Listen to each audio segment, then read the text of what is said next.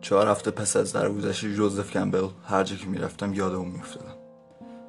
انگامی که ایستگاه مترو در میدون تایمز بیرون می اومدم و نیروی فشارنده جمعیت رو احساس می کردم با یادآوری تصویری که زمانی در آنجا به خاطر کمبل رسیده بود لبخند می آخرین تجسم اودیب داستان عاشقان من همیشگی زیبایی در توحش.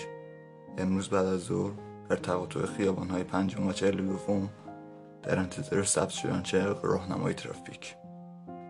در نمایش اختصاصی آخرین فیلم جان اوستن به مرده بر اساس داستانی از جیمز جویس باز هم به کمبل فکر کردم. یکی از نخستین کارهای مهم او راهنمای شبای عزای فنگان ها بود. کمبل می‌دانست آنکه جویس آن را حک شده و ثابت در رنج های انسانی مینامد مضمون اصلی اسطورهشناسی کلاسیک است. او می‌گفت علت پوشیده همه رنج ها میرا بودن است. که خود شرط اولیه زندگی است. اگر قرار باشد زندگی را تایید کرد نمی‌توان میرایی را نفی کرد.